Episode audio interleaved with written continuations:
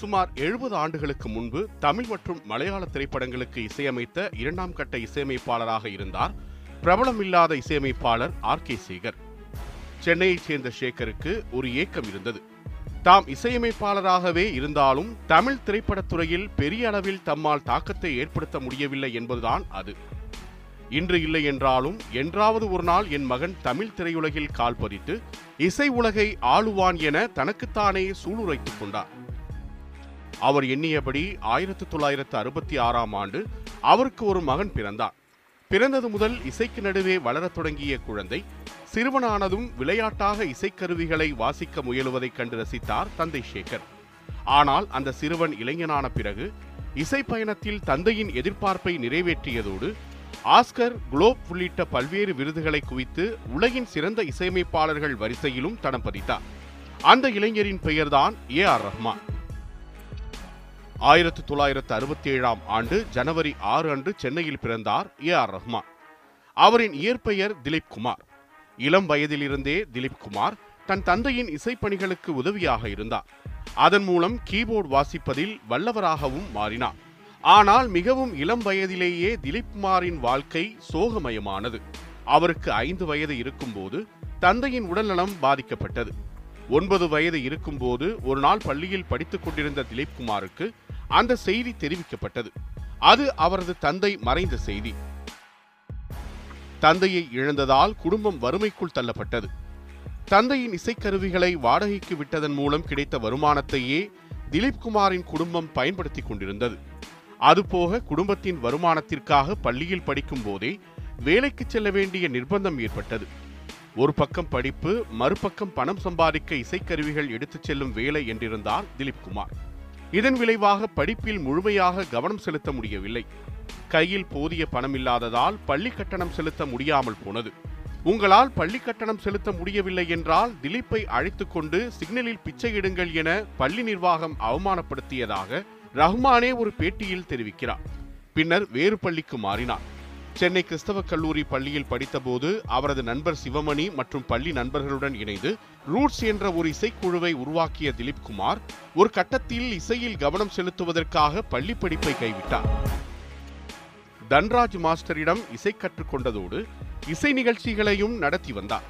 கீபோர்டோடு சேர்த்து piano, harmonium, guitar போன்ற இசைக்கருவிகளிலும் திலீப் குமார் வல்லவராக திகழ்ந்தார். தமிழ் சினிமாவின் முன்னணி இசையமைப்பாளர்களான எம் எஸ் விஸ்வநாதன், இளையராஜா, சங்கர் கணேஷ் உள்ளிட்டோருடன் இணைந்து பணியாற்றத் தொடங்கினார். அது மட்டுமில்லாமல் புகழ்பெற்ற இசைக்கலைஞர்களான ஜாகிர் ஹுசைன், குன்னக்குடி வைத்தியநாதன் போன்றோரின் இசை நிகழ்ச்சிகளிலும் திலீப் குமார் கலந்து கொண்டார். இசையை முறைப்படி கற்றுக்கொண்ட அவர் மேற்கத்திய இசையில் டிப்ளமோ பட்டம் பெற்றார். இசைப்பணிகளுக்கு இடையில் திலீப் குமாரின் வாழ்வில் முக்கியமான ஒரு சம்பவம் நடந்தது. தர்காவிற்கு அடிக்கடி செல்வதை வாடிக்கையாக கொண்டார் திலீப்பின் தாயார். அவ்வப்போது திலீப்பையும் உடன் அழைத்துச் செல்வதுண்டு. இஸ்லாம் அப்போதே திலீப்பையும் அவரது தாயாரையும் ஈர்க்க ஆரம்பித்தது. ஆயிரத்தி தொள்ளாயிரத்து எண்பத்தி நான்காம் ஆண்டு திலீப்பின் இளைய சகோதரி உடல்நலம் பாதிக்கப்பட்டிருந்த போது சூஃபி தர்கா ஒன்றிற்கு அவரது குடும்பம் சென்றது. திலீப்பின் சகோதரி குணமடைந்ததைத் தொடர்ந்து திலீப் அடிக்கடி தர்காவிற்கு செல்லத் தொடங்கினார். ஆயிரத்தி தொள்ளாயிரத்து எண்பத்தி ஒன்பதாம் ஆண்டு தன்னுடைய இருபத்தி மூன்றாவது வயதில் இஸ்லாமியரானார் திலீப் குமார். ராஜகோபால் குலசேகரன் திலீப் குமார் அன்று முதல் அல்லா ரக்கா ரஹ்மானாக மாறினார்.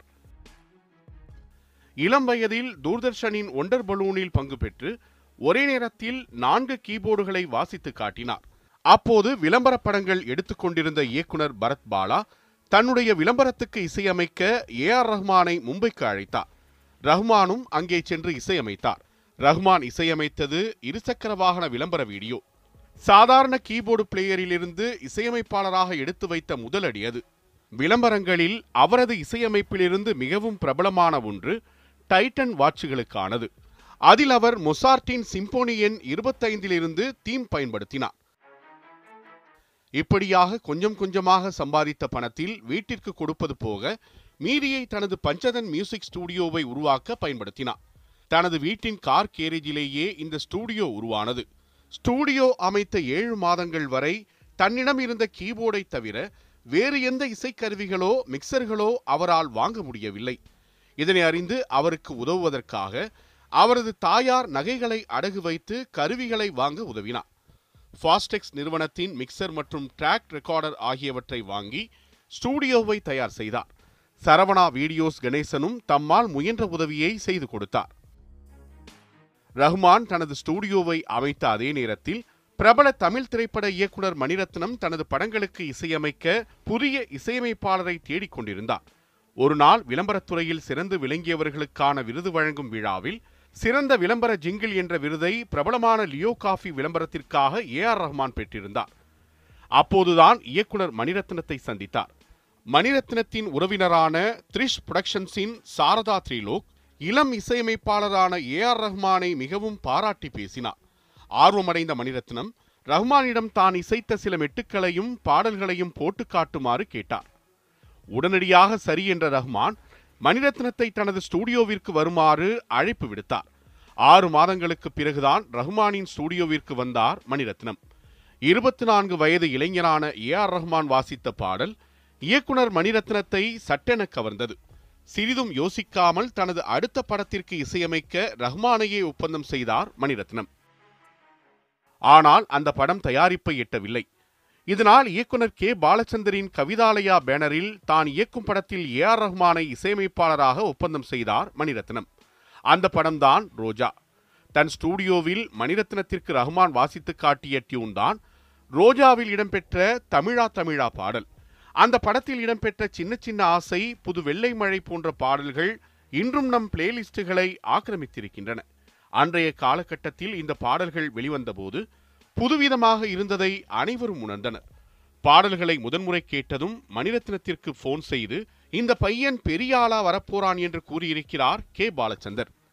ரோஜா படம் ரஹ்மானுக்கு பெரும் பாராட்டை பெற்று தந்ததோடு சிறந்த இசையமைப்பாளருக்கான தேசிய விருதையும் பெற்று தந்தது. பாடலையும் இசையையும் முதன்முறை கேட்டதும் பூரிப்பில் ஆனந்த கண்ணீர் வடித்தேன் என்கிறார் ரஹ்மானின் தாயார் கரீமா பேகம். தேசிய விருதை தாண்டிய பாராட்டாக அதனை கருதினார் ஏ ஆர் ரஹ்மான். டைம் இதழின் பத்து சிறந்த ஒளிப்பதிவுக்கான பட்டியலில் ஏ ஆர் ரஹ்மானின் ரோஜாவும் இடம்பெற்றது. அன்று முதல் இசைக்காக தன்னையே அர்ப்பணித்துக் கொண்டார். ரோஜா வெற்றிக்கு பிறகு மணிரத்னத்தின் ஆஸ்தான இசையமைப்பாளரானார் ஏ ஆர் ரஹ்மான். ஆயிரத்து தொள்ளாயிரத்து தொன்னூற்றி ஐந்தாம் ஆண்டு மீண்டும் ரஹ்மான் மணிரத்னம் கூட்டணியில் வெளிவந்த பாம்பே திரைப்படம் பெரும் வெற்றி பெற்றது. அந்த வெற்றிக்கு முக்கிய காரணம் ரஹ்மானின் இசையும் தான். மேற்கத்திய பாணியிலான இசையிலிருந்து இந்திய இசைமுறைக்கு சென்று மீண்டும் வெஸ்டர்ன் கிளாசிக்கை தொட்டு பின் இந்திய இசையில் முடித்து படத்தில் ஒரு புதிய முயற்சியை சிரமமின்றி நிகழ்த்தினார் ஏ ஆர் ரஹ்மான். இதனை பெரும் சாதனை என்று புகழ்ந்தார் இயக்குனர் சேகர் கபூர். பம்பாய் பாடல் கேசட்டுகள் வெளியான போது கிட்டத்தட்ட ஒரு கோடியே இருபது லட்சம் பிரதிகள் விற்று தீர்ந்ததாகவும் கூறப்பட்டது. ரோஜா, பம்பாயை தொடர்ந்து பல படங்களில் இந்த கூட்டணி கலக்கியது. தற்போதைய பொன்னியின் செல்வன் வரையிலும் ஏ ஆர் ரஹ்மான் தான் மணிரத்னத்தின் ஆழ்மனதில் குடிகொண்ட இசையமைப்பாளர். ரோஜா, பம்பாய்க்கு கிடைத்த புகழினால் தனது முதல் நேரடி ஹிந்தி பட வாய்ப்பை பெற்றார் ஏ ஆர் ரஹ்மான். அதுதான் ராம்கோபால் வர்மா இயக்கிய ரங்கீலா. அந்த படம் ஹிந்தியில் பெரிய ஹிட் அடித்தது. அதனைத் தொடர்ந்து தில்சே, தால், லகான், ஸ்வதேஷ் என ஹிந்தியிலும் ஆதிக்கம் செலுத்த தொடங்கினார். மணிரத்னத்திற்கு பின் தமிழில் ஏ ஆர் ரஹ்மானின் அடுத்த ஆஸ்தான இயக்குனர் என்றால் அது இயக்குனர் ஷங்கர் தான். ஆயிரத்து தொள்ளாயிரத்து தொன்னூற்று மூன்றாம் ஆண்டு ஷங்கர் இயக்கிய ஜென்டில்மேன் திரைப்படத்திற்கு இசையமைத்தார்.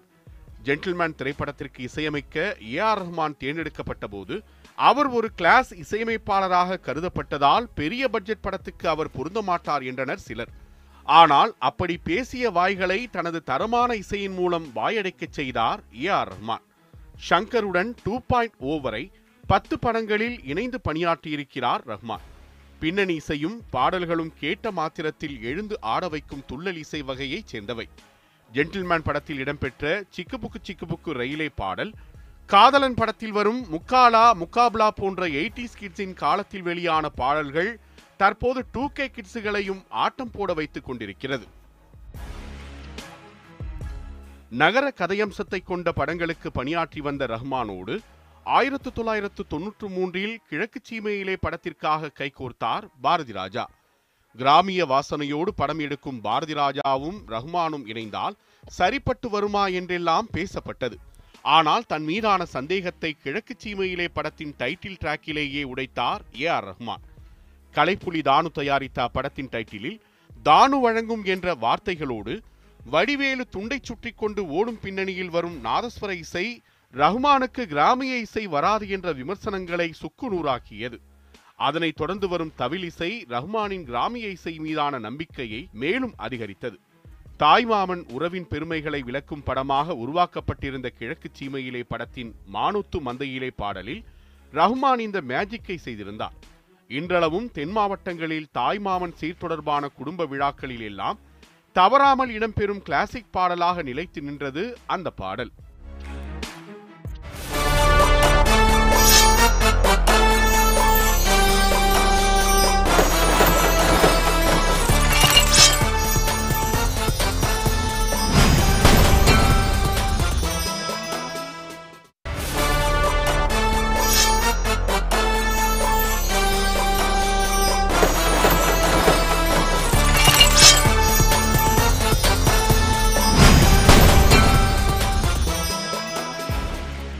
கிழக்கு சீமையிலே படத்தை தொடர்ந்து கருத்தம்மா படத்தில் மீண்டும் பாரதி ராஜாவோடு இணைந்து பணியாற்றினார் ஏ ஆர் ரஹ்மான்.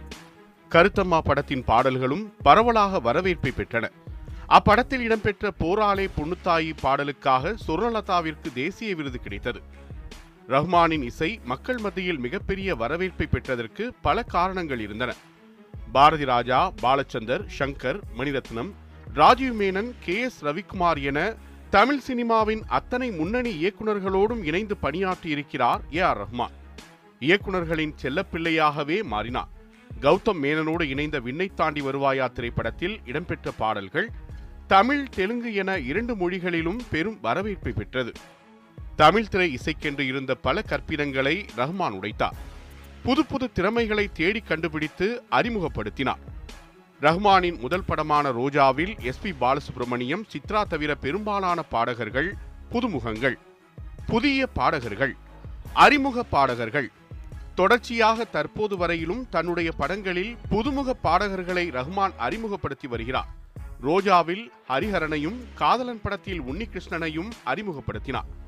ரஹ்மானின் நம்பிக்கையை அவர்கள் காப்பாற்றினர். காதலன் படத்தில் என்னவளே அடி என்னவளே என காதலர்களை உருக வைத்த உன்னி கிருஷ்ணன் அறிமுக பாடலிலேயே தேசிய விருது பெற்றார். அதேபோல் ரஹ்மான் திரையுலகிற்கு வரும் முன்பு ஆல்பங்களில் இணைந்து பணியாற்றிய சாவுல் ஹமீரை ஜென்டில்மேன் படத்தில் அறிமுகப்படுத்தினார். கல்லூரி விழாவிற்கு சிறப்பு விருந்தினராக சென்றபோது சிறப்பாக பாடிய ஹரிணியை தன்னுடைய இசையில் திரையுலகிற்கு கூட்டி வந்தார். அதேபோல் கன்னத்தில் முத்தமிட்டால் படத்தில் ஒரு தெய்வம் தந்த பூவே பாடலில் ரஹ்மானால் அறிமுகப்படுத்தப்பட்ட சின்மயி இன்றளவும் தமிழ் சினிமாவின் முன்னணி பாடகியாக இருக்கிறார். தொலைக்காட்சி இசை நிகழ்ச்சிகளில் கலந்து கொண்ட பலர் ரஹ்மானின் இசையில் திரை இசை பாடகர்களாக மாறியிருக்கின்றனர். தமிழில் மட்டுமல்லாமல் ஹிந்தி சினிமாவிலும் புதுமுக பாடகர்கள் பலரை அறிமுகப்படுத்தியிருக்கிறார் ஏ ஆர் ரஹ்மான். இப்படியாக இசையில் ஆதிக்கம் செலுத்திக் கொண்டிருந்த ரஹ்மானுக்கு சர்வதேச அங்கீகாரம் கிடைத்தது இரண்டாயிரத்தி எட்டில்தான். அந்த ஆண்டு ஏ ஆர் ஆர் இசையில் வெளிவந்த ஸ்லம்டாக் மில்லியனர் திரைப்படம் உலக இசை ரசிகர்கள் மத்தியில் ரஹ்மானை கொண்டு சேர்த்தது. படத்தின் சவுண்ட் டிராக் மற்றும் ஜெய்ஹோ பாடல் ஆகியவற்றிற்காக இரண்டு ஆஸ்கர் விருதுகள் வழங்கப்பட்டன. ஆஸ்கர் விருதை பெற்றுக்கொண்டு எல்லா புகழும் இறைவனுக்கே என தமிழில் கூறிய வார்த்தைகளை கேட்டு அவரை உச்சி முகர்ந்து மெச்சி மகிழ்ந்தது தமிழ்நாடு. ஒரே படத்தில் இரண்டு ஆஸ்கர் விருதுகளை பெற்று இந்தியாவின் புகழை உச்சத்திற்கு கொண்டு சென்றார் ஏ ஆர் ரஹ்மான். இரண்டாயிரத்து எட்டுக்கான கோல்டன் குளோப் விருதும் பாபடா விருதும் ஸ்லம்டாக் மில்லியனர் படத்துக்காக ரஹ்மானுக்கு வழங்கப்பட்டது. இவ்விருது பெற்ற முதல் இந்தியர் என்ற புகழும் ரஹ்மானையே சாரும். ஆஸ்கர் விருது மேடையில் எல்லா புகழும் இறைவனுக்கே என்கிற அளவுக்கு பொய்யற்ற வாழ்க்கையை அனுபவிப்பவர் ஏ ஆர் ரஹ்மான். அவரது பக்தி அவரை கொண்டாட ஒரு காரணமாகி இருக்கிறது. சில நேரங்களில் விமர்சனத்துக்கும் உள்ளாகி இருக்கிறது. ஸ்லம்டாக் மில்லியனர் படத்தின் பத்தாம் ஆண்டு கொண்டாட்டத்தின் போது ரஹ்மானோடு மேடையேறிய அவரது மகள் கத்தீஜா தன் தந்தை குறித்து பேசினார். அவரது பேச்சுக்கு இணையாக அவர் அணிந்திருந்த ஹிஜாபும் விமர்சனத்திற்குள்ளானது. மிக கடுமையான உடைக்கட்டுப்பாடுகளை ரஹ்மான் தனது மகள் மீது திணிப்பதாக குற்றம் சாட்டப்பட்டது. அதற்கு பதிலளிக்கும் விதமாக மற்றொரு புகைப்படத்தை ட்விட்டர் பக்கத்தில் பதிவிட்டார் ஏ ஆர் ரஹ்மான். அந்த புகைப்படத்தில் ரஹ்மானின் இரண்டு மகள்களோடு அவரது மனைவியும் இருந்தார். கத்தீஜா வழக்கம் போல முழு உடலையும் மறைத்தபடி ஹிஜாப் அணிந்திருக்க, ரஹ்மானின் மனைவி சாய்ராவும் மற்றொரு மகள் ரஹீமாவும் சாதாரண உடையில் இருந்தனர். ஃப்ரீடம் ஆஃப் சூஸ் என அந்த படத்திற்கு ரஹ்மான் கேப்ஷன் கொடுத்திருந்தார். தன் வீட்டு பெண்கள் அவர்கள் விருப்பப்படியே உடை அணிகிறார்கள் என்பதை விளக்கவே ரஹ்மான் அந்த புகைப்படத்தை பதிவிட்டிருந்தார். இரண்டாயிரத்து பத்தொன்பது டிசம்பர் பதினாறு அன்று ட்விட்டர் பக்கத்தில் ரஹ்மான் பகிர்ந்த ஒரு படம் ஏகத்துக்கும் வைரலானது. அப்போது குடியுரிமை சட்ட திருத்தத்திற்கு எதிராக நாடு முழுவதும் போராட்டங்கள் நடந்து கொண்டிருந்தன. அந்த சமயத்தில்தான் விமானத்தில் ஏறுவதற்காக வழங்கப்படும் நுழைவுச்சீட்டின் புகைப்படத்தை பகிர்ந்திருந்தார் ஏ ஆர் ரஹ்மான். அதில் அல்லா ரக்கா ரஹ்மான் என ஏ ஆர் ரஹ்மானின் முழு பெயரும் இருந்ததுதான் அந்த ட்வீட் வைரலாக காரணம். குடியுரிமை சட்ட திருத்தத்திற்கு எதிரான கருத்தை மறைமுகமாக ரஹ்மான் வெளிப்படுத்தி இருப்பதாகவே பலரும் கருதினர். ரஹ்மானின் ட்வீட்டுகளுக்கு அரசியல் பொழிப்புரை எழுதப்படுவது இது முதல் முறை அல்ல. புதிய தேசிய கல்விக் கொள்கைக்கான வரைவு வெளியிடப்பட்டது. அதில் பள்ளி மாணவர்களுக்கு ஹிந்தி கட்டாயம் என வரைவு பரிந்துரைத்ததை அரசியல் கட்சிகள் எதிர்த்தன. இதனால் அந்த வரைவு திருத்தப்பட்டது. வரைவு திருத்தப்பட்டதை வரவேற்றவர்களில் ஒருவர் ரஹ்மான். அடுத்த சில நாட்களில் அட்டானமஸ் என்ற வார்த்தைக்கு கேம்பிரிட்ஜ் அகராதியின்படி என்ன அர்த்தம் என்பதை ரஹ்மான் ட்வீட்டில் தெரிவிக்க மாநில சுயாட்சி குறித்து பேசுகிறார் என்ற பதிவுகள் இணையத்தை ஆக்கிரமித்தன. வழக்கம் போல அமைதி காத்தார் A R Rahman. A R Rahman சூஃபி தத்துவத்தை பின்பற்றுபவர். சூஃபி தத்துவம் இஸ்லாமிலிருந்து மாறுபட்டது. உலக ஆசைகளில் இருந்து விடுபட்டு இறைவனை அடைவதே சூஃபி தத்துவத்தின் நோக்கம். சூஃபியிசம் எளிமையை அடிப்படையாக கொண்டது. இசையும் நடனமும் சூஃபியிசத்தின் முக்கிய அங்கமாக இருக்கின்றன. ரஹ்மானின் இசையில் சூஃபி இசையின் தாக்கம் அதிகமாகவே இருக்கும். மணிரத்னம் இயக்கத்தில் ஹிந்தியில் உருவான தில்சே படத்தில் இடம்பெற்ற சையா சையா பாடல் சூஃபி இசையை தழுவி உருவாக்கப்பட்டது. அந்த பாடல் பதினேழாம் நூற்றாண்டில் வாழ்ந்த சூஃபி துறவி புல்லே ஷாவின் தையா தையா என்ற சூஃபி பாடலை தழுவி எழுதப்பட்டது. இதேபோல் இன்னும் பல சூஃபி பாடல்கள் ரஹ்மானின் இசையில் உருவாகி இருக்கின்றன. திரைப்படங்களுக்கு இசையமைப்பது மட்டுமல்லாமல் தனிப்பட்ட முறையில் இசை ஆல்பங்களை வெளியிடுவதும் ரஹ்மானின் வழக்கம். ஆயிரத்து தொள்ளாயிரத்து எண்பத்தி ஒன்பதாம் ஆண்டு தீன் இசை மாலை என்ற தன்னுடைய முதல் ஆல்பத்தை வெளியிட்டவர் ஆயிரத்து தொள்ளாயிரத்து தொன்னூற்றி ஏழாம் ஆண்டு வெளிவந்த வந்தேமாதரம் பாடலை வெளியிட்டார். இது இவரை புகழின் உச்சிக்கே கொண்டு சென்றது. இந்திய இசை ரசிகர்கள் மனதில் அவருக்கென்று தனி இடத்தையும் பெற்று தந்தது. இந்தியாவில் வெளியான சினிமா அல்லாத ஆல்பத்தில் அதிக விற்பனையானது என்று இசை உலகினரால் கூறப்படுவது வந்தேமாதரம் ஆல்பம்தான். இதன் தொடர்ச்சியாக இந்தியா, ஹாங்காங், அமெரிக்கா, ஆப்பிரிக்கா நாடுகளில் இருந்து குழந்தைகளை வைத்து எடுக்கப்பட்ட இன்ஃபினைட் லவ் என்ற ஆல்பம் உலகம் முழுவதும் பெரும் கவனத்தை ஈர்த்தது. ஜனகணமன, இக்னைட்டட் மைண்ட்ஸ், மாத்துஜே சலாம் என இந்த வரிசை சிறகு விரித்து பறந்தது.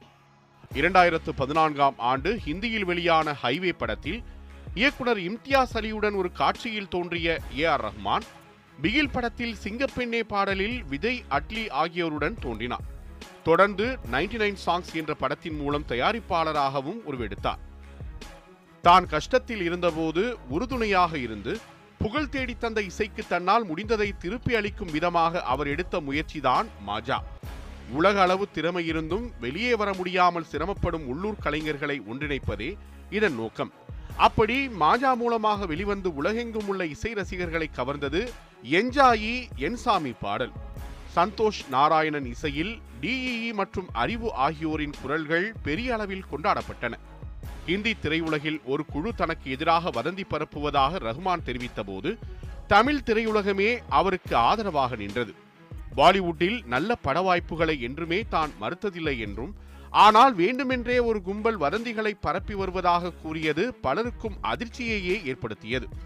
ஆனால் ரஹ்மான் தன்னுடைய பேச்சுக்களில் அன்பையே பிரதானப்படுத்துகிறார்.